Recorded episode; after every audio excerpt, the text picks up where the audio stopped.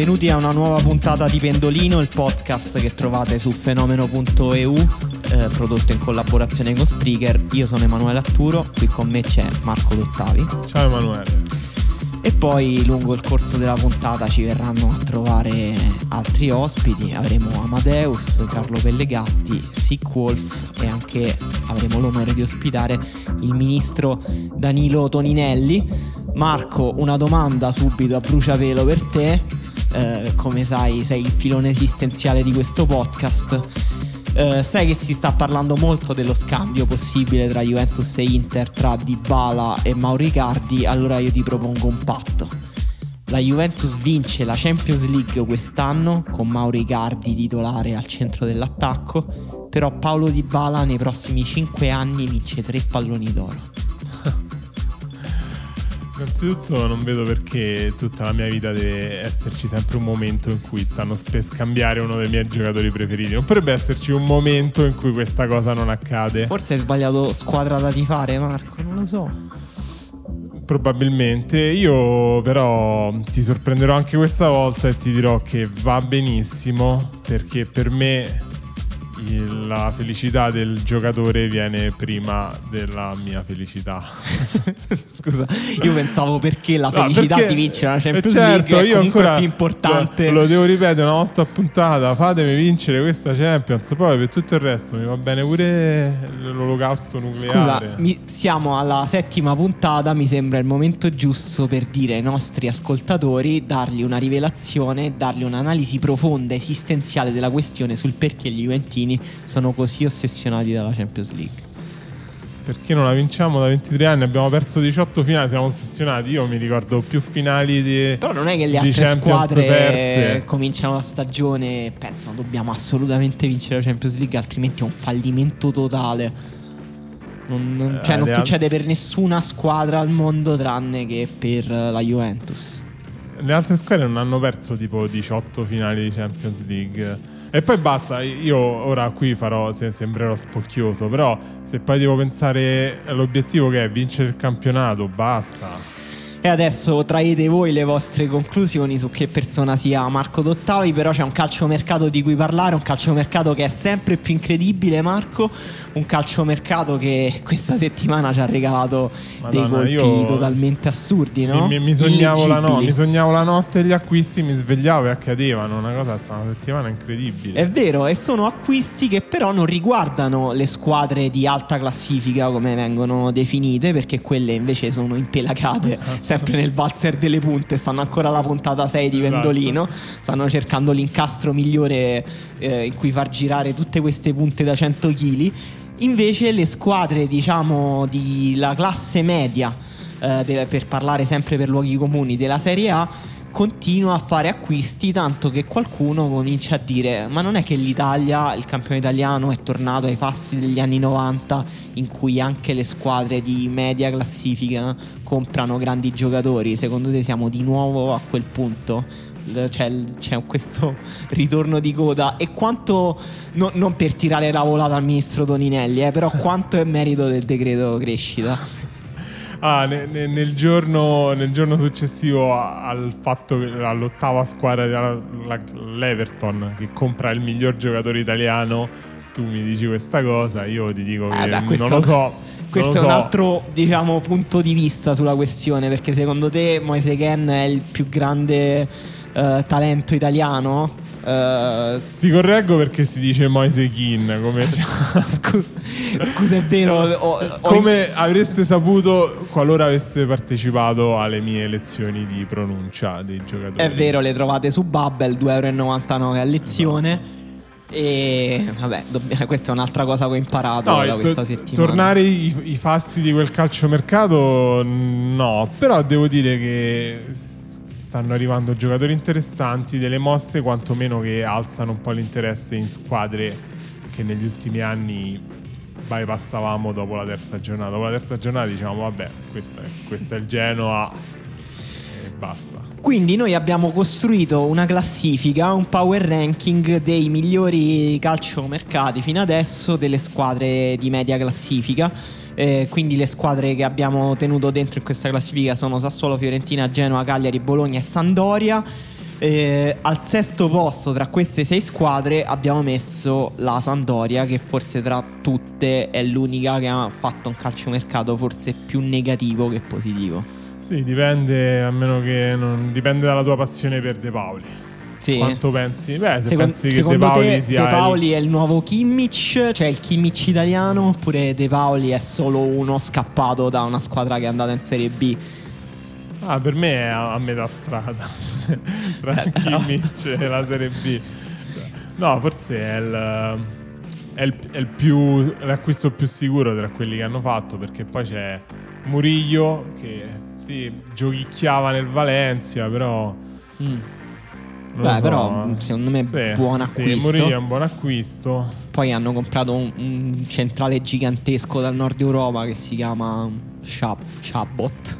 Marco, come si pronuncia precisamente? Sbilanciati. No, questo, no, non posso sbilanciarmi, anche perché questo è chiaramente un cognome francese, ma è di origine tedesca e giocava in Olanda, quindi direi che è un ottimo esempio della generazione Erasmus. Queste sì, la cosa particolare della Sandoria è che giocava con un modulo molto lontano da quello gio- con cui giocherà quest'anno perché il rombo di Giampaolo è incredibilmente differente dal 4-3-3 eh, fortemente basato sulle catene laterali di Francesco. E però ha cambiato poco, una squadra che ha cambiato pochissimo, eh, che ha ceduto quasi niente, che non ha riscattato De Frel eh, che però appunto non, non, è che serva molto, anche se è strano perché era un giocatore che era stato addirittura richiesto da sì, Di Francesco infatti, quando era andato alla Roma, visto che l'aveva allenato e che fondamentalmente in questi amichevoli sta adattando i giocatori del 4-4-2 al 4-3-3, quindi con uh, Ramirez e Yankto sugli esterni mi sembra un assortimento un po' strano. E la cosa ancora più strana è che l'acquisto del giovane talento offensivo Gonzalo Maroni è stato l'acquisto di un trequartista centrale. Quindi come se fosse stato comprato per Giampaolo sì. però magari la Sandoria ecco, è nel mezzo di un passaggio di proprietà quindi magari No, infatti io penso che il mercato della Sampdoria è di quelli che va, andrà visto più avanti in negativo e in positivo perché poi sai in questi momenti è sempre difficile poi con un, un passaggio di proprietà un presidente diciamo non del tutto poi la Sandoria mantiene comunque il più grande centravanti della Serie A, no? Eh beh certo, capocannoniere Quagliarella già, già, già è pronto quindi chi c'era al quinto posto della nostra classifica?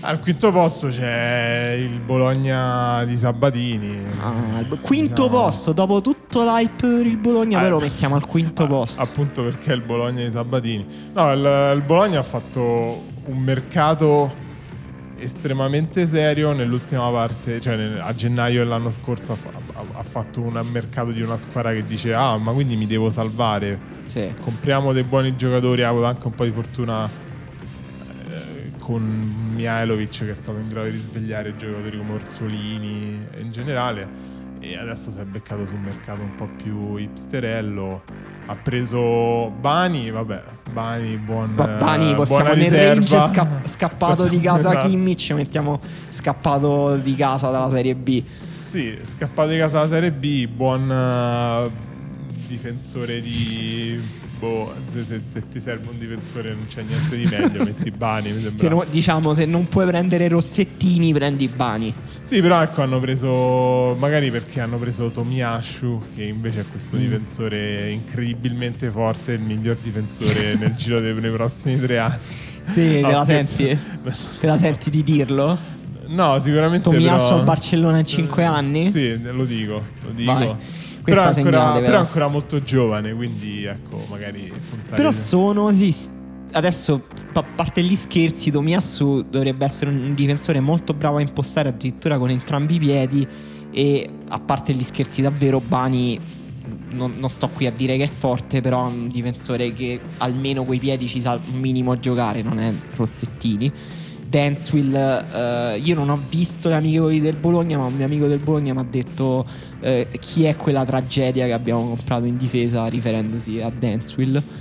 Vabbè, però quello è il classico calciatore molto grosso che entra in forma tardi, quindi ne- nelle amichevoli prestagionali sembra sempre un brocco, poi... Può darsi, comunque il giudizio sul mercato del Bologna è sospeso finché non capiremo qual è il livello di Skov Olsen. Cioè, se Skov Certo. Olsen è Laudrup, ok, allora cambiamo completamente il nostro giudizio. Al quarto posto invece abbiamo messo la Fiorentina di Rocco Commisso, che comunque sta facendo un mercato strano in cui prova a prendere De Rossi, Nengolan, poi prende Boateng, ha preso Lirola, ha riportato a casa Badel, stranissimo che è Molto strano. Badel... eh, Sì, un po'. Io manco me ne ero accorto di questo ritorno a casa di Badel. Dopo tutto il trambusto che ha fatto per andarsene alla Lazio. bella parola Trambusto. N'è tornato un po' in tono minore. Sì, un po', un po' triste, stagione triste di, Sì. di Badel alla Lazio, ha giocato sempre un'ora, mai più di un'ora. Sì, E- è vero che ha trovato uno semplicemente forse più forte di lui nel suo ruolo. Cioè Lucas Leiva. Eh sì. Sì, sì, no, è, è così, però non lo so, sembrava poter giocare anche insieme a Lucas Leiva all'inizio della stagione.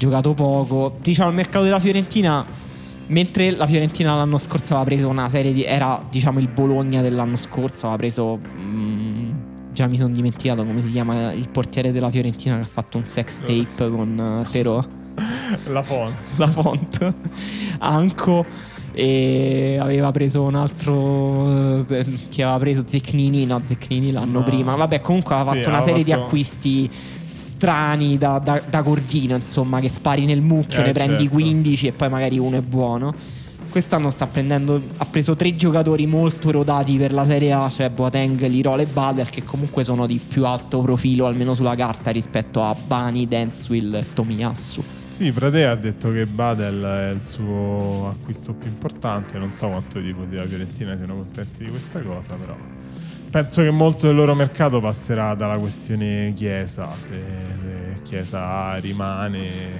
importante, se va via entreranno dei soldi e con Mm. quei soldi si farà un po' di mercato. Dammi una posizione in classifica della Fiorentina per il prossimo anno, secca. Undicesima. Mamma mia, che tristezza. Eh, sì. Non la vedo bene, però. chissà. Poi, terzo posto. Terzo posto c'è il, eh, il grande Sassuolo di De Zerbi, una squadra che cerca sempre di più un'utopia eh, ma- magnifica e che per farlo ha pensato bene di mischiare giocatori di tutti i tipi, a partire da Traoré, preso, preso parcheggiato dalla Juve eh, giovanissimo, ma l'anno scorso Empoli ha dimostrato di poter essere se- forse il sostituto di Sensi. L'idea è quella, non lo so, vediamo. Sì, sì, più o meno sì. Secondo me sono Eh. giocatori anche simili per molti aspetti.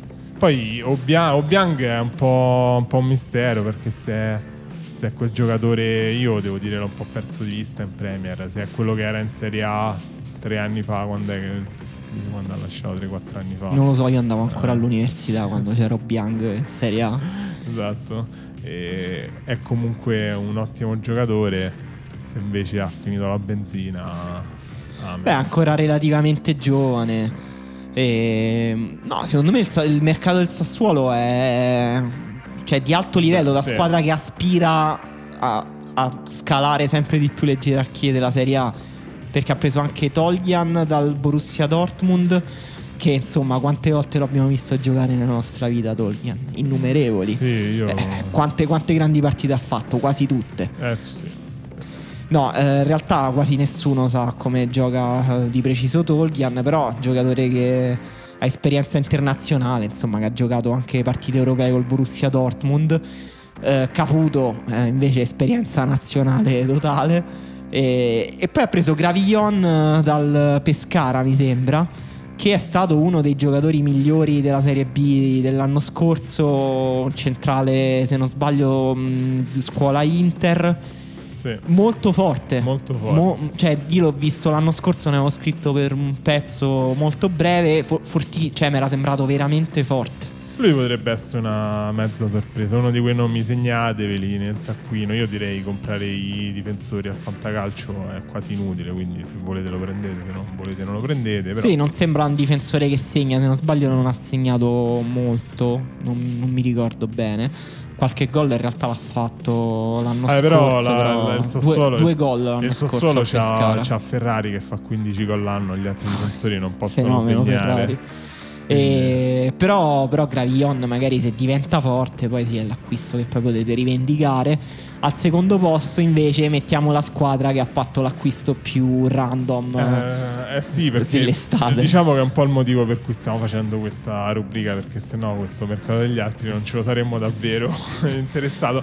Però il Genoa un giorno si è svegliato e ha detto ma perché non andiamo dall'Ajax e mentre tutti rubano i gioielli dell'Ajax noi prendiamo il papà putativo di tutti questi giocatori? E l'Ajax pare abbia centrato il colpo Scione. Genoa dall'Ajax ha preso Scione sì, giocatore stranissimo insomma che ha fatto cioè stranissimo che un giocatore che ha fatto semifinale di Champions League poi finisca al Genoa per un milione e mezzo. Scione era non è che era, ha fatto semifinale di Champions League da comprimario era mh, capitano al centro del centrocampo dell'Ajax un giocatore fondamentale per la sua sensibilità tattica per l'equilibrio che riusciva a dare nelle letture, eh, soprattutto nelle scalate in avanti. No? L'Ajax aveva questo sistema pazzesco di pressing in avanti, rischiosissimo, in cui dovevi fare tutto con i tempi esatti. E Scione, che eh, credo abbia meno capacità atletiche di me in questo momento, riusciva con una calma eh, pazzesca da giocatore davvero di altro spessore a tenere tutto in piedi. E non lo so, io non riesco a spiegarmi come sia successa No, questa cosa. Un anche- milione e mezzo, Scione andava in scadenza di contratto. Mm, forse tutto questo non basta a spiegare quello che è successo. No, infatti an- anche perché eh, che l'Ajax eh, de- decida di privarsene senza lottare, perché poi comunque si, si tratta del Genoa, quindi penso sia i mezzi economici che proprio di interesse, un conto se ti chiama il Real Madrid, se il Real Madrid chiama Scione ci puoi fare poco. Sì, ma poi Eh. an- anche per lui, no? È strano che un giocatore di 33 Sì. anni, che è, di- è praticamente un idolo eh, della tifoseria dell'Ajax, eh, giocatore di culto, leader dello spogliatoio, decida di, a 33 anni di andare a giocare al Genoa. Poi Forse non lo so, un- dirà tipo io ricordo il Genoa Eh. come la squadra degli scudetti dell'Ottocento. No, no. Forse è un grande fan di Fabrizio De André. Comunque lui, lui ha detto lui ha detto "Oh, il Genoa ha dei piani per me, che sembra una cosa un po' cristologica, non lo so. Eh, magari c'ha davvero dei piani, poi diventa il presidente, gli vuole affidare l'acquario di Genoa, la, la gestione dell'acquario di Genoa, lui è un grande appassionato di pesci. Forse, forse è quello perché non, non so se gli hanno detto Do you know Rombo di Andreazzoli? Ma soprattutto degli uno preziosi, cioè si sta mettendo in una, in una società che di solito ogni stagione succedono delle cose più assurde, eh, non, non c'è molta linearità, i giocatori vanno e vengono, eh, gli allenatori non ne parliamo, Andreazzoli io mi auguro che abbia successo, gli voglio, gli voglio bene. Però ecco, diciamo una cosa, il, il Genoa per una volta sta facendo un mercato con un senso, dando ad Andreazzoli una serie di giocatori che almeno sulla carta sanno giocare a pallone, sanno fare eh, un calcio adatto a un sistema di possesso palla con rombo, perché oltre a Sì, Scione perché- poi sono arrivati eh, Pinamonti eh, dall'Inter e eh, Saponara eh, dalla, dalla Saponara- Fiorentina, oltre a Barreca terzino sinistro di cui avevamo perso le tracce negli ultimi due anni, che sembrava fortissimo due anni fa, poi si è rivelato una mezza busta. E... Però ecco, tutti Intanto Saponara, giocatore che ha giocato praticamente solo nel rombo nella sua vita. Sì. Eh, no, Saponara dipende quale versione arriva al Genoa. Alcune partite sembra fortissimo, in altre sembra non poter giocare a pallone. Eh, quelle in cui non sembra giocare a pallone perché sta probabilmente in infermeria. Esatto, Saponara esatto. dipende, se è andato a Lourdes quest'estate magari riesce a fare una, una, trentina di partite. Saponara credo abbia giocato più di 30 partite in una singola stagione una sola volta in carriera. Eh, prima, prima di... cioè da quando è arrivato in Serie A quando insomma sta in Serie B, aveva 22 anni, non si rompeva mai, ok? Però adesso è un giocatore che è sempre rotto, quindi se trova continuità secondo me ha confermato di essere un giocatore dal talento che fa sì, la differenza in Serie A. È anche un po' curioso il suo passaggio di sponda a Genova, lui l'anno scorso è stato a, a Sampdoria. Comunque sì. aveva giochicchiato, adesso se ne va dall'altra parte. Pinamonti quanti gol fa quest'anno? Non lo so, io non ho grande fiducia in Pinamonti. Aia, diciamo, come? Sotto la doppia cifra. Sotto la doppia cifra per uh, il pive d'oro. Pazzesco. Eh, sei veramente cinico, Marco. Invece Saponara quanti gol fa? eh, Saponara ne fa 4, dai. 4? Sì. 4 pochi. Io Però... me ne gioco 6. 6 per Saponara. No, devo dire, su Pinamonti sono stato cattivo, però secondo me scoprono qualche attaccante più forte di lui. Secondo me Pinamonti invece fa la stagione che fece destro col Siena, quindi mi gioco tipo 12 gol. 12 gol. Col Genoa. E invece Barrega si confermerà una mezza sega e niente, finirà la sua carriera. Primo posto però per uh, una grandissima squadra, la squadra eh, che sì. si contenderà il quarto posto della qualificazione in Champions League il prossimo anno, e cioè il Cagliari, che dopo aver comprato Nandez e Rog questa settimana ha completato l'acquisto in prestito di Raja Nainggolan. Eh, questo, questo è, un grande, un grande colpo. Ci sono dei motivi un po' extra calcistici che si sono dovuti incastrare per portare Nainggolan a Cagliari, però per quanto l'anno scorso non sia, si è visto il miglior Nainggolan, a Cagliari è un è un upgrade, non lo so, probabilmente nel rombo di Maran lui può fare sia la mezzala che il trequartista, forse partirà come trequartista. Io con tutto il bene che voglio a Birsa, tra Nengolan e Birsa come C'è pure il Patacastro però, eh. Ah, Patacastro che in teoria ha... gioca trequartista con Maran. E vabbè, comunque sono, mi sembra un centrocampo da Champions sì, League. Sì, esatto. Eh, potrebbe essere l'Atalanta la nuova Atalanta, quella squadra che partendo da, da questa bassa eh, borghesia poi riesce nel giro di un paio d'anni a issarsi e diventare una squadra di primo livello. Non lo so, non lo so, lo, lo, speriamo, speriamo perché un po' di movimento nelle gerarchie della Serie A serve. Secondo te Rog mh, mm, è forte, è mezzo forte, è un bluff? È mezzo forte. Mezzo... Mm. Cioè Cagliari è la sua dimensione oppure Cagliari sarà un trampolino di lancio per andare a giocare in squadre più forti del Cagliari, tipo boh, l'Eintracht Francoforte? No, sì, è più forte del Cagliari, sarà il suo trampolino, a meno che il Cagliari non, non decida di essere se stesso, il trampolino di se stessa. Hai letto quella teoria secondo cui Rock non è in realtà un essere umano, ma è stato creato in laboratorio e sarebbe, cioè alla fine un vampiro? Cioè sarebbe una cioè, persona. È una, una, crea- una creatura. Una teoria, cioè possiamo dire questo L'ho tipo letto di su Reddit, io mi informo su Reddit. Ok, quindi non è che magari è una storia inventata da qualcuna novella tipo Dracula al libro. No, no, no, mi sembra che lui, cioè ci fossero pure delle foto in questo Reddit. vabbè, comunque ah, tu non ci credi. No. E vogliamo parlare delle voci interessanti che si sono rincorse in questa settimana di calciomercato, anche se non troveremo mai niente di abbastanza interessante da rivaleggiare con l'assessione al Genoa. Eh, sì, io direi proprio parlando di questa piccola borghesia della Serie A, di queste squadre che lottano per un posto al sole, io inizierei parlando del giocatore forse più rappresentativo di, questa, di questo sottobosco che è Simeone, ma non il padre, il figlio, Giovanni, magari vi confondevate. Il Ciolito Simeone. Il Ciolito Simeone pare la Fiorentina abbia detto che, Che eh, basta, si eh, sta- basta così, ba- basta ba- così. Basta, basta avere attaccanti che non riescono a segnare manco con le mani. Eh, ricordiamo ai nostri ascoltatori che prima o poi faremo la puntata su centravanti, attaccanti fortissimi che però non segnano mai.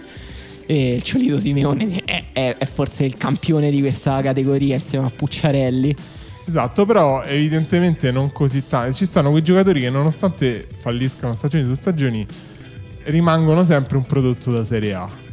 Tipo Sì, io mi ricordo vabbè, proprio certo. tipo Tomovic. Tomovic a un certo punto continuava a perpetrare in Serie A nonostante pareva poi le considerazioni che facciamo noi su un giocatore possono essere sempre influenzate da diverse cose soggettive. Però pure Simeone adesso pare che lo vogliano tutte le squadre di bassa classifica, tipo il Lecce lo vuole. Sì. E, E- poi anche, anche il Genoa, se non Genoa. sbaglio, eh? se ne sta parlando anche Però per il Gen- il Genoa- Tu dove lo vedresti meglio tra queste sei squadre che abbiamo detto? Quindi Sandoria, Bologna, Fiorentina, Sassuolo, Genoa, Cagliari. Io forse al Ca- Cagliari come, come sostituto di Pavoletti ci potrebbe essere. Se deve fare il titolare, forse Sassuolo, bello Sassuolo. Tutto un gioco, fare tutto un gioco per questo È vero che Simeone eh. spalle alla porta di sponda, un giocatore che lavora bene, che fisicamente è No, anche in transizione, uno che Sì, con sì. grandi capacità atletiche mm, di scatto anche su lunghe distanze. Io ho una teoria su Simeone. su- Non l'hai letto su Reddit? Non No, questa l'ho scritta io Ah, su Reddit, ok. sono un membro molto attivo su Reddit e anche se ovviamente Non- sotto pseudonimo. E no, su Simeone io ho una teoria sul perché ci siamo fomentati a un certo punto così tanto su Simeone, oltre al fatto che ovviamente è il figlio di- del ciolo Simeone, e il fatto che è uno di quegli attaccanti che quando segna esulta in maniera totalmente disperata. E questa Eh. cosa è, e comunque ci colpisce in maniera particolare, ci fomenta in maniera particolare. Ci colpisce in maniera particolare, ma forse ci, ci avrebbe dovuto far fare anche due domande. Perché ora abbiamo scoperto perché risulta in maniera così disperata. Perché perché è una rarità il No, momento in cui gli astri disegna. si devono allineare in maniera così complicata. E quindi no, no, non lo so, non lo so. Io spero di vederlo ancora in Serie A perché comunque è sempre bello vedere dei giocatori che si sforzano così tanto per non riuscire in una cosa così bella come il gol. e comunque chiuderei con eh, la piccola borghesia e passerei invece a All'alta la- borghesia. L'aristocrazia dove ci si sposa tra cugini, ci si fa affari solo all'interno di, di piccoli nuclei. A quanto pare quest'anno è Juventus eh, e Manchester. Torino e Manchester, questa connessione tra Torino e Manchester. Eh, quindi basta piccola borghesia e passiamo all'aristocrazia eh, del calcio che ama accoppiarsi tra se stessa, tra cugini, zii, parenti. Che cosa hai E detto? A quanto pare, a quanto pare quest'anno l'aristocrazia torinese e quella di Manchester sembrano andare d'amore e d'accordo Sì. dopo il mancato il tentativo di scambiare eh, Dybala con Lukaku. A quanto pare è questione di dettagli lo scambio tra Cancelo e Danilo. Vabbè. Ora, ora io che sono un uomo semplice ti chiedo, ti chiedo un giudizio esterno, da persona esterna non vorrei essere Mm. io il, dif- il tifoso iroso, quindi voglio... No, a me sembra mm, una mezza follia della Juventus eh, sul piano tecnico, non considerando il piano finanziario dove probabilmente la Juventus farà un'altra super plusvalenza. Cioè, in realtà non lo so perché Cancelo è stato pagato molti soldi l'anno scorso, quindi ci vuole anche una grande valutazione per arrivare a una grande plusvalenza. Però leggo di 30 milioni più Danilo, se calcoliamo magari Danilo altri boh, 30 milioni magari sì, è una super plusvalenza. Dal punto di vista tecnico è mm, sì, è come eh, paragonare una bicicletta, una graziella a una bicicletta elettrica, cioè Pensavo Danilo che una graziella a una BMW, invece comunque... No, io- i, i mi- i miei riferimenti sono tutti depurati dal mondo con le automobili, Post Marco. carbone, bravo. Sì, eh, cioè Danilo è un difensore tipo che era stato comprato per fare le cose di Cancelo, che quindi era tecnico però atletico, che sapeva in qualche modo anche gestire la palla sotto pressione e poi si sono accorti che non era così buono in realtà e quello veramente buono in realtà è Cancelo, quindi Guardiola sta cercando di prendere Cancelo, la Juventus Forse sta bene anche perché Sarri non è che abbia giocato sempre con terzini, con tutti i terzini i registi. A lui sta bene anche un terzino che sta lì a fare lo stantuffo. Anche se Danilo non è neanche quel tipo di terzino, no? Cioè non è neanche, mm, come dire, De Sciglio.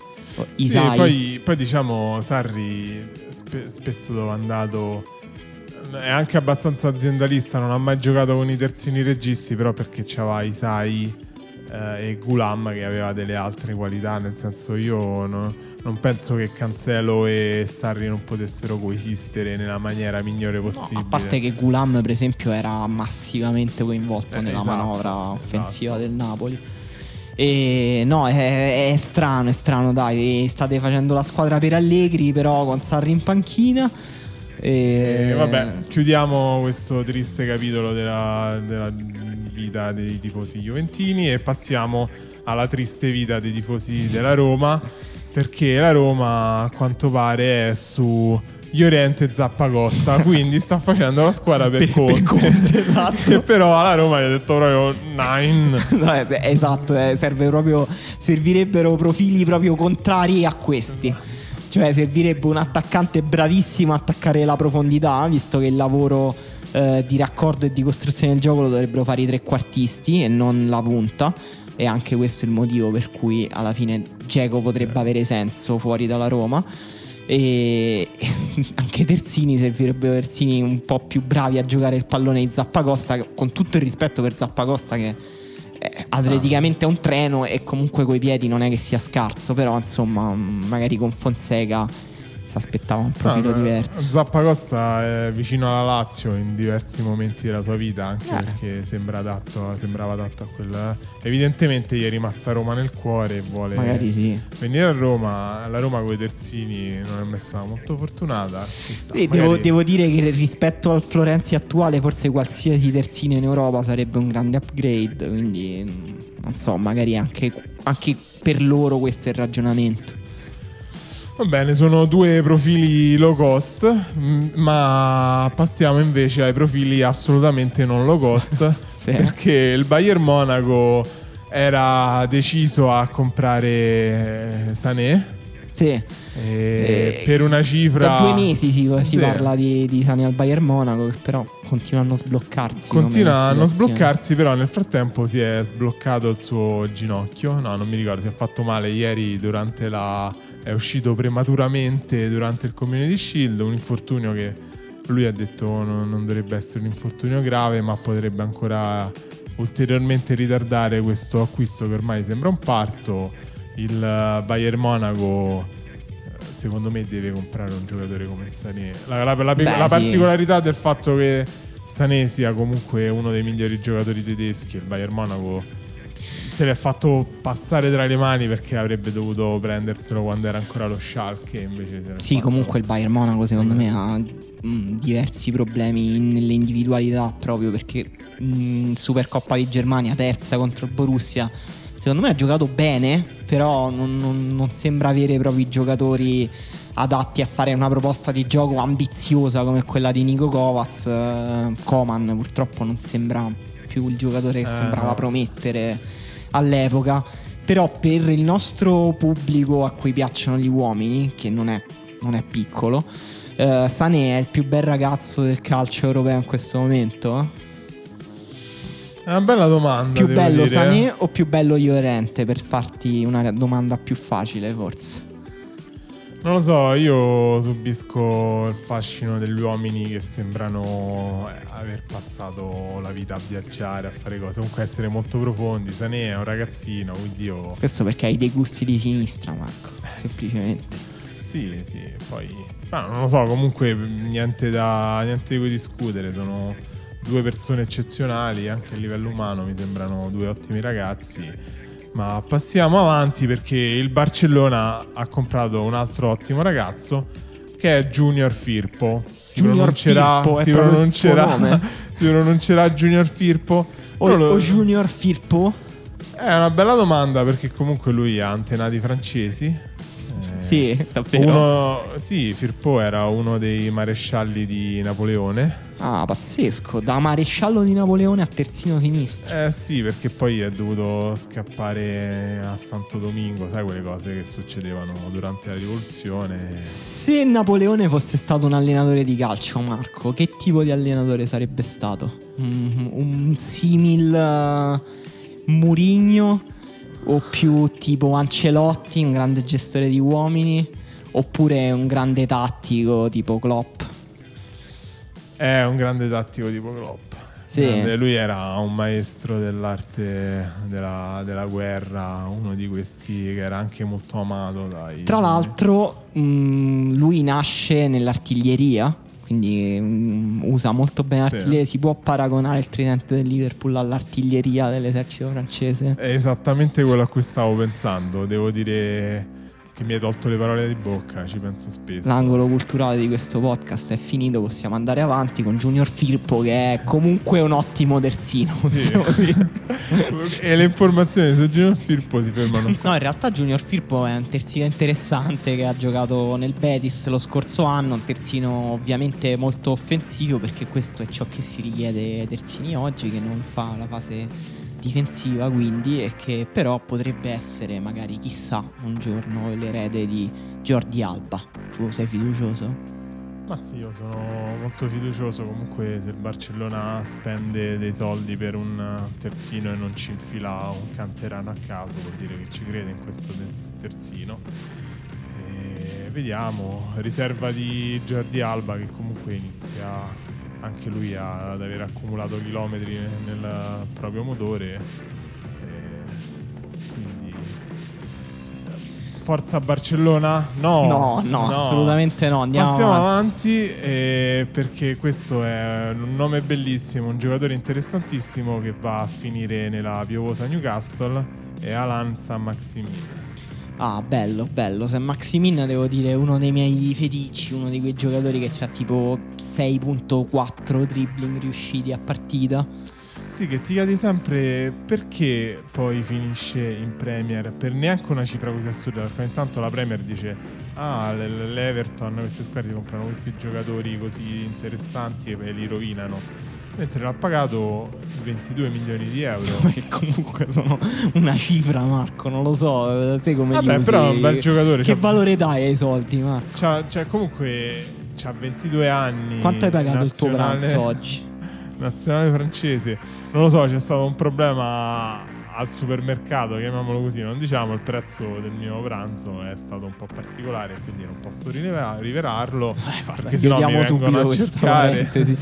San Maximin comunque ha deluso nelle ultime stagioni, è un giocatore... Mm, deluso. Sì, dal grande talento perché comunque i giocatori che saltano l'uomo con quella costanza, con quella continuità sono sempre rari e molto ricercati nel mercato uh, del calcio contemporaneo, però insomma ha giocato pure male ultimi, nelle ultime stagioni, nelle ultime due stagioni almeno. Non so, c'è, c'è un acquisto davvero interessante, un nome davvero interessante? Eh, sì, perché Bruno Fernandes, di cui abbiamo parlato settimana scorsa, adesso, dopo che ne abbiamo parlato a Pendolino, il Tottenham ha detto: Ma sai che forse Bruno Fernandes può fare il caso mio? E sembra davvero interessata a prendere il giocatore dal, dallo Sporting Lisbona. Si era parlato addirittura di Real Madrid, tra l'altro, Bruno Fernandes. Eh, c'è qualcosa che noi non sappiamo di Bruno Fernandes. No, e comunque l'avevamo detto al... l'altra volta. Eh. No, Beh, meglio me... Tottenham o Manchester United? Molto meglio Tottenham, che è un sistema che, in cui Bruno Fernandes avrebbe senso. Certo, per i tifosi del Tottenham passare da Eriksen a Bruno Fernandes sarà dura, insomma, perché a livello tecnico c'è una differenza, Marco, come tra una graziella e una bicicletta elettrica. però, però, no, è un giocatore che sarebbe funzionale a un sistema come quello del Tottenham, dove comunque la qualità la darebbero altri giocatori. Un sistema comunque verticale che fa molto bene la riaggressione, che, che vuole produrre molto dal punto di vista offensivo. Eh. Certo, non è un giocatore intelligente Bruno Fernandes, quindi è strano che, no. che, vada in una squadra in cui invece tutti i giocatori devono regolarsi tra loro con movimenti molto precisi. Però se va allo United per me, non lo so, è totalmente inutile, però... Vediamo, vediamo, sarebbe una bellissima carriera quella di Bruno Fernandes, te la dico virtuale. Novara, Udinese, Sandoria, Sporting Lisbona, Manchester United. Bello. Bello, bello. Prima del Novara non c'è niente. C'era il settore giovanile del Passeleira e ancora prima del Boavista e ancora prima dell'Infesta. Chissà chi a Novara, a Novara chi è stato quel genio che ha detto mandiamoci a prendere Bruno Fernandes. Io vorrei che questa gente si palesasse. È vero, tra l'altro io avendo scritto diverse volte su Bruno Fernandes, eh, vi consiglio di andare su YouTube a cercare l'intervista doppia Bruno Fernandes Faragò. eh, vado subito, guarda. Vi, vi, giuro che è molto bella. Faragò all'epoca non era ancora stato abbassato terzino, giocava attaccante, quindi erano tipo un po' colleghi di reparto. E, e se volete vi leggo anche, insomma, velocemente la descrizione tecnica di Bruno Fernandes su Wikipedia. Vai, non vedo l'ora. È un centrocampista versatile, duttile e fantasioso, in grado di agire sia come mezzala che come trequartista esterno offensivo, dispone di una buona tecnica di base e di un ottimo tiro dalla distanza, dimostra inoltre grande generosità nella fase di ripiego. È stato paragonato a Davier Pastore e Rui Costa. Nella fase di preparazione della stagione 2014-15 agli ordini di Stramaccioni e Dejan Stankovic viene provato nella posizione di regista arretrato, dimostrando di sapersi destreggiare all'occorrenza anche in questo ruolo. Beh, direi che è il, il, profilo ideale del giocatore che tutte le squadre vorrebbero. E... Però è arrivato il momento di andare in pausa perché dobbiamo guardare il video di Bruno Fernandes e Bruno e Faragò che fanno un'intervista Brianza, c'è un mobiliere eh. della Brianza sì. che ha un incidente spaventoso eh. con una Ferrari. No? Sì. Allora dice tutto ferito, tutto sfasciato. Dice sì. il mio Ferrari, il mio Ferrari. Veniamo Ma guardi bomba, che lei è tutto rotto, è tutto rotto. C'ha anche un braccio rotto, il braccio sinistro, il mio Rolex, il mio Rolex. Il mio Ride, ha riso solo De Zan. Torniamo a Pendolino nella parte più importante di Pendolino, possiamo definirlo il cuore di Pendolino, Marco. La parte sui trasferimenti meno interessanti. E a cominciare dal Partizan Belgrado che sta facendo un mercato che ci fa sognare perché dopo aver preso l'uomo fatto con i fiammiferi eh, Sadiq Kumar ha preso Takuma Asano, giocatore che tu in quanto es- massimo esperto della J-League mi saprai descrivere.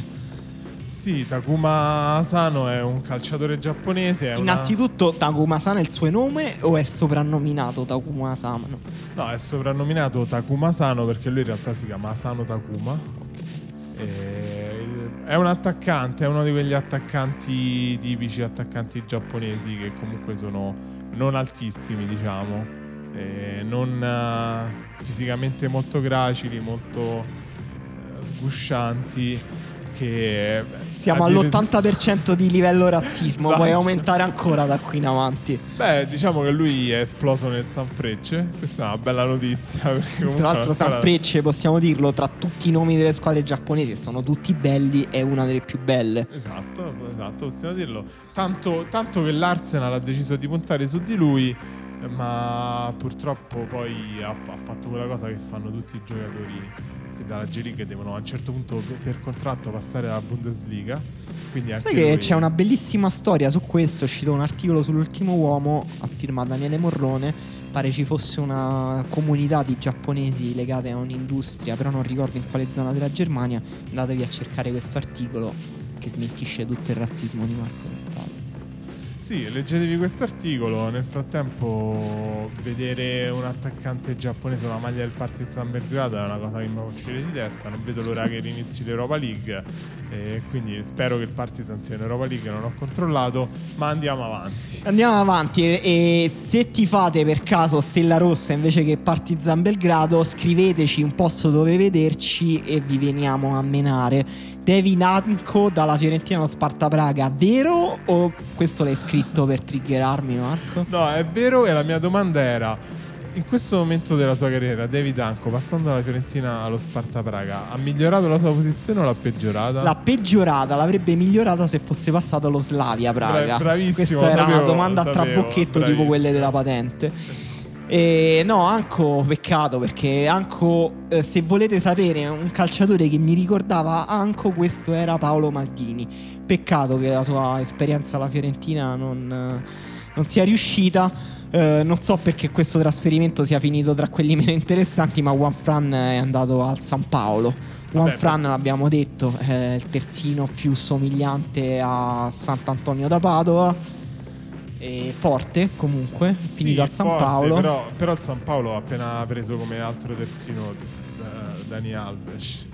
Quindi diciamo che passa in secondo piano Fran. Ah. Eh, Mi dispiace, eh, gli ha detto male, nel senso compri, compri Dani Alves, tutto quello che viene dopo. Tra l'altro, Dani Alves prenderà la 10 al San Paolo. Sì, esatto. Tra l'altro avremmo potuto mettere tra i trasferimenti Dani Alves al San Paolo, ma abbiamo preferito fare questa finta. Però, ecco, Dani Alves è andato al San Paolo. E ora chi tocca? Tocca ai due migliori acquisti della settimana, dopo quello di La Sessione, e cioè Bruno Giordao e Pedro Neto fanno, eh, completano il giro di stecche cosmico di, di Mendes e vanno dalla Lazio al Wolverhampton per una cifra intorno ai 35 milioni di euro. Chi è più forte, Bruno Giordao o Pedro Neto? Marco, tu che li hai seguiti nella primavera della Lazio? Mendes, Mendes, Mendes, Mendes. Che fai? Non fai i cori a Bruno. Ah, sì, a Bruno Mendes. A Mendes, come si chiama? Una persona che ti ha fatto ricavare una plusvalenza da due, da due persone che io invidio molto perché questi sono venuti a vivere per un anno, no, quanti? Due anni. Due anni. Due anni a Roma. Mo- la cosa perfetta, ti fai due anni a Roma guadagnando dei soldi. Giocando Certo, a pallone. Giocando a pallone, certo, devi andare tutti i giorni a Formello, che comunque è un po' scomodo se vuoi abitare al centro di Roma, però c'è di peggio, diciamo. E adesso se ne vanno a Wolverhampton, dove. Nella città di Nella Wolverhampton. ridenta- ridente Wolverhampton. Una bella plusvalenza e vediamo, magari sono davvero forti. Sì, eh, per- non lo so, se voi siete esperti di finanza creativa, spiegateci chi ci ha guadagnato e chi ci ha perso da questa operazione. Probabilmente indovino, la risposta è nessuno ci ha guadagnato, nessuno ci ha perso. Credo sia tutto un giro cosmico, forse l'unico che ci ha guadagnato è davvero Mendes, però per l'Empoli c'è idea Rispoli per la difesa. Rispoli, Marco, per te era un buon terzino, un buon esterno oppure era uno che proprio non ci poteva stare in Serie A? Per me era un ottimo esterno. eh, uno perfetto nel 3 Ricordo che eri fan di Rispoli. Io ero eh. fan di Rispoli perché è uno di quelli che ti fa quei cross dalla tre quarti che passano a metà tra difesa e poi ti passano dietro la difesa ma davanti al portiere. Stai parlando dei devi- cross meno redditizi dal punto di vista statistico? In teoria sono meno redditizi dal punto di vista statistico, ma se li fa Rispoli diventano mo- mediamente redditizi. Il problema è che ha sempre giocato in squadre con attaccanti di medio livello. Dallo a Icardi. Se la- l'Inter dovrebbe prendere Rispoli. Ervin Zukanovic al, al Ali, credo dal Genoa, se non vado errato. Uno, la Serie A perde uno dei suoi mestieranti più fedeli. Uno di quei giocatori che, eh, sai, quando io quando guardo il calcio contemporaneo penso, eh, guarda, sono veramente tutti forti. Cioè, se vedo tipo giocare l'Empoli, dico sono veramente tutti cioè, molto molto forti. Tipo io che gioco in attacco nelle nostre partite di calciotto, vedo i, i difensori che comunque dico questo stoppa la palla meglio di me e gioca difensore e diciamo pure che è una pippa. Ervin Zukanovic in realtà no, cioè quando lo vedevo giocare pensavo effettivamente è proprio una pippa Ervin Zukanovic. Sì, sono quei giocatori che la Serie A tiene appositamente solo per farti fare questi ragionamenti. Sì, dici, per dare un- una dimensione di credibilità. Alessandria vicina ad Eusepi.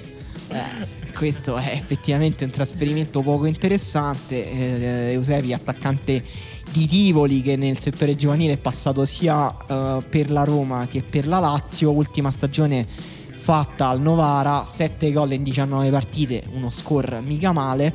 Per tornare al discorso di prima, Zukanovic lo vedo e dico effettivamente Zukanovic è una pippa, Eusepi lo vedi giocare e dici cazzo questo è veramente una bestia, se giocasse nella nostra partita di calciotto farebbe un gol al minuto circa. Sì, questo è il tipico. È, giocatore romano attaccante che quando lo vedi tipo da, da ragazzo pensi ma questo è fortissimo. Poi comunque finisce per giocare. Posso dirti il Ronaldo il fenomeno di questa categoria di attaccanti? Vai. Kiko Makeda. Sì è vero però sì, però è cresciuto a Manchester no non vale. Devono crescere sempre a Roma al massimo devono devono arrivare Ieti. Invece, sai chi è la versione deluxe di questo attaccante che addirittura ha scavallato di categoria e è diventato seriamente forte? Vai. David Di Michele. È vero, è vero. Attaccante, se non sbaglio, di Monterotondo. Tecnica incredibile. Possiamo definirlo il Romario della Sabina. Eh, sì, sì, possiamo definire esattamente eh, Ultima voce tra quelle poco interessanti, devo dire, questa è talmente incredibile che sembra che l'abbiamo scritta noi. Parlavamo di Mario Santana all'Erminio Gidio, non mi ricordo come si chiama, Erminio Giada, non mi ricordo, il, il labirinto di Giada. Uh, qualche settimana fa. In realtà adesso la voce è che il Palermo stia per ricomprare sia Andrea Caracciolo, detto Lairone, che Mario Santana come era il Palermo del 2007. Del 2006, cioè neanche tipo di dieci anni fa, di più di dieci anni fa, il Palermo di 12 anni fa. Direi che questa notizia ci dice qualcosa sul futuro del Palermo, ma non sono in grado di interpretarlo. Quindi io passerei alla, all'altra capitolo. Posso leggere brevemente vai. la biografia di Wikipedia di Andrea Caracciolo? Vai, ti sei salvato solo perché mi stavo impappinando. Vai, Nato leggi. a Milano da una famiglia meridionale, è cresciuto a Cesano Boscone al diploma di elettrotecnico è tifoso del Milan e prima di diventare un calciatore professionista seguiva spesso le partite a San Siro. La famiglia di Caracciolo ha praticato il calcio, due punti. Il padre, originario di Reggio Calabria, fu centrocampista in varie squadre lombarde. Il fratello Vincenzo giocò nel Varese. Lo zio Fortunato fu premiato come miglior giocatore in un'edizione del torneo di Viareggio. È soprannominato Airone per il suo caratteristico modo di esultare. È sposato con Gloriana Falletta e ha due figli gemelli, Beatrice e Riccardo nati il 5 ottobre del 2011. Una bella biografia, Caracciolo è uno dei pochi nomi nobiliari del nostro paese, ma evidentemente non, non è di quella parte di Caracciolo che stiamo parlando. Passiamo alle voci assurde. Torniamo a parlare di Juventus perché si fa forte l'interessamento per chi? Per Gabriel Jesus. Questo si capisce che è una notizia falsa perché Gabriel Jesus sarebbe l'attaccante davvero perfetto per Sarri e davvero perfetto per giocare con Cristiano Ronaldo perché è un attaccante in realtà nasce come ala sinistra e che quindi è molto bravo a fare tutti quei movimenti, a defilarsi sulla fascia, è molto associativo. Era stato comprato da, da Guardiola proprio per la sua intelligenza nei movimenti senza palla e per questo non succederà mai questa cosa che andrà alla Juventus. Ce ne dispiace molto, ma è così, ha ragione Emanuele. E quindi andrei avanti perché il Sassuolo sembra interessato ad Eder. Tu dici non è tanto Eder quello assurda. del Portogallo o Eder? Quale Eder di Euro 2016 stiamo parlando? Sai che adesso mi è venuto un dubbio perché io, io ho subito pensato all'Eder perché avrebbe senso se fosse interessato all'Eder del Portogallo. Insomma. Ma invece a quanto pare è interessato all'Eder sì. dello Yang Su Suning è sempre il problema che secondo me queste sono notizie che fanno trapelare i giocatori, non c'è un reale interessamento del Sassuolo ed era evidentemente si è stufato di stare in Cina e ha messo là quella notizia e magari qualcuno a Sassuolo dice ma lo sai che Eder ci farebbe proprio comodo e, si rivolge allo Yang Su Suning. La questione è che non, non sono riuscito a trovare quanto eh, a quanto pare guadagna per due anni e mezzo 5.2 milioni di euro netti a stagione ed è bocca al lupo al Sassuolo se gli vuole dare altrettanto. Passiamo avanti perché Tiago Maia al Genoa è cosa fatta. Fatto? Davvero? No.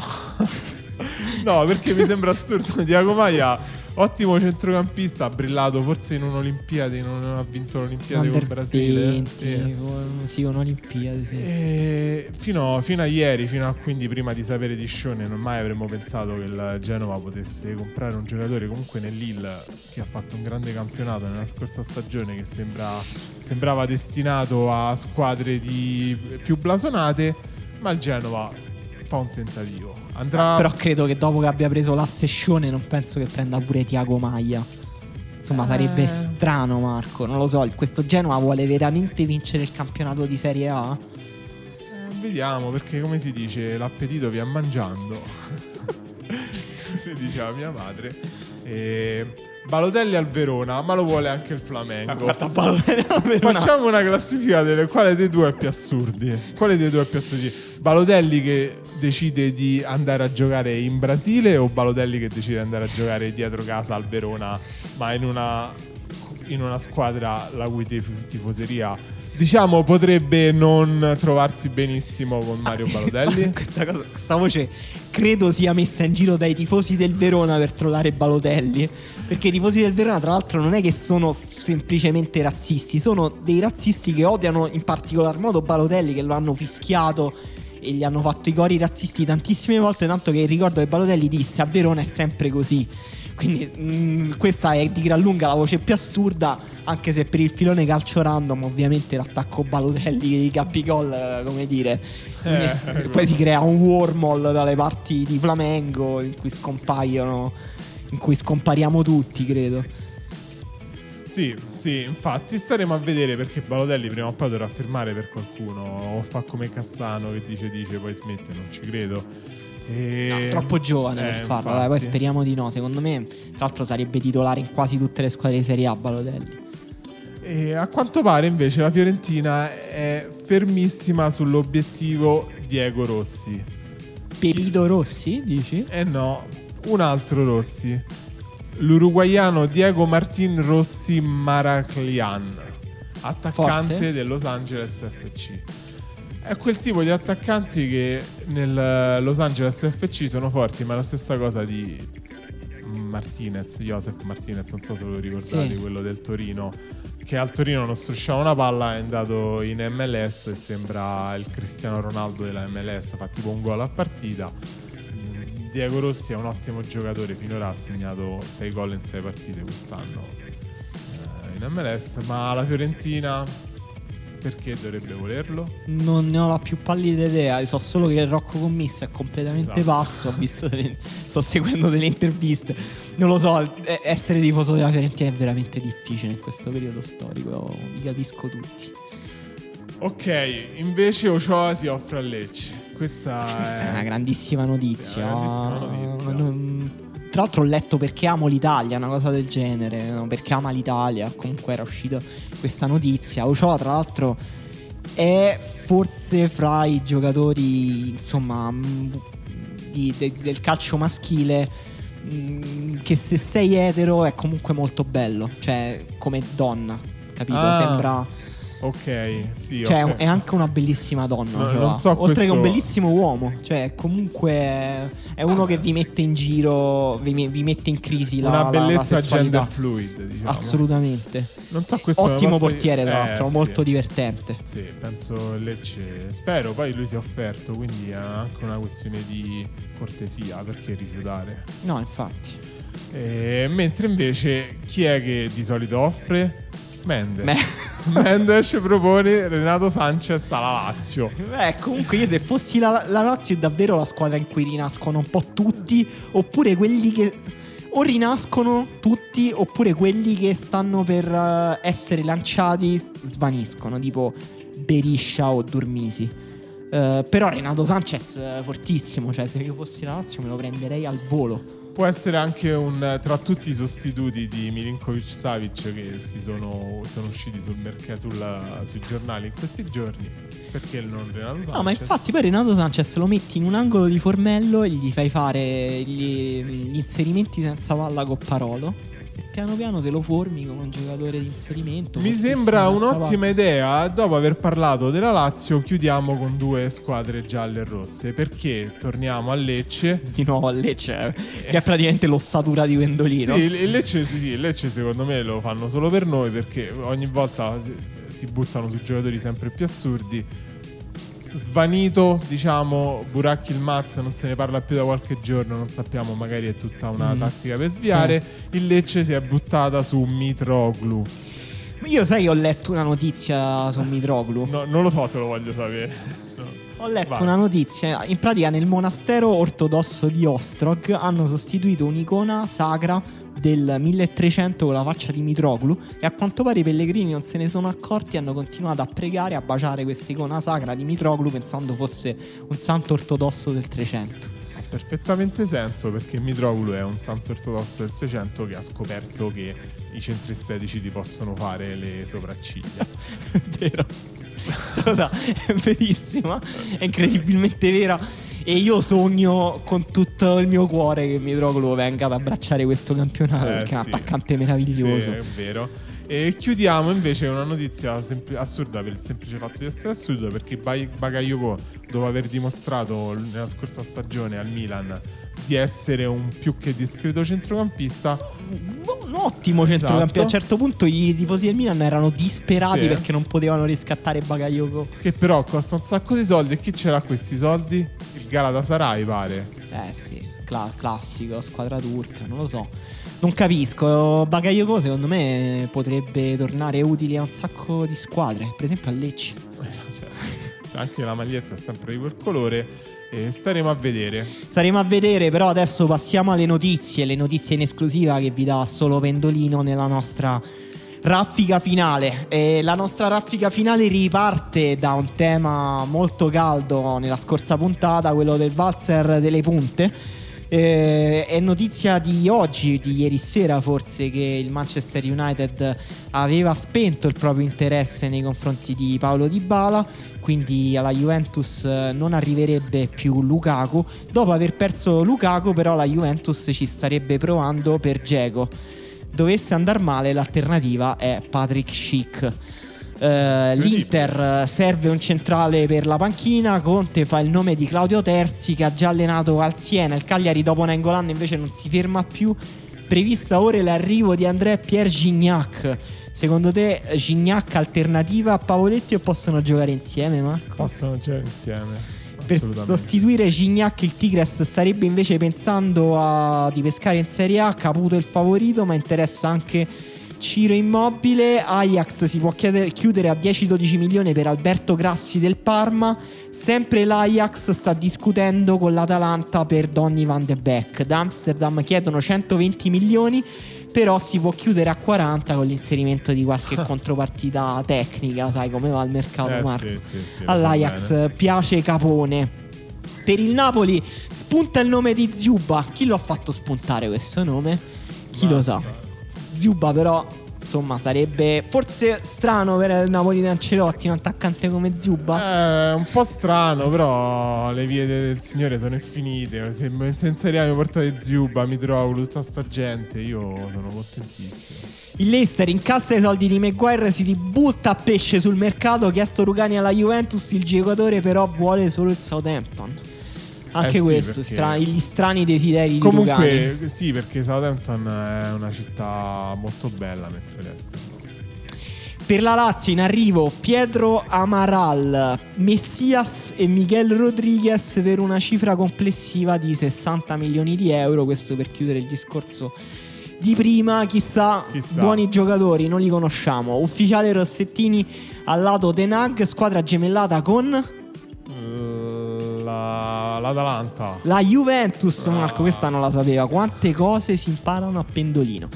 Altre ufficialità sparse: Dolberg al Real Madrid, Bojan Kirkic all'Arezzo, Gary Cahill alla Sandoria, Landon Donovan alla Fiorentina. Invece Bellissimo. saltato trasferimento di Malcolm allo Zenit per inserimento all'ultimo momento della S Roma.